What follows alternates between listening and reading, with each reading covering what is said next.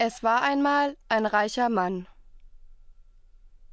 Seine Frau rief ihre einzige Tochter zu sich ans Bett.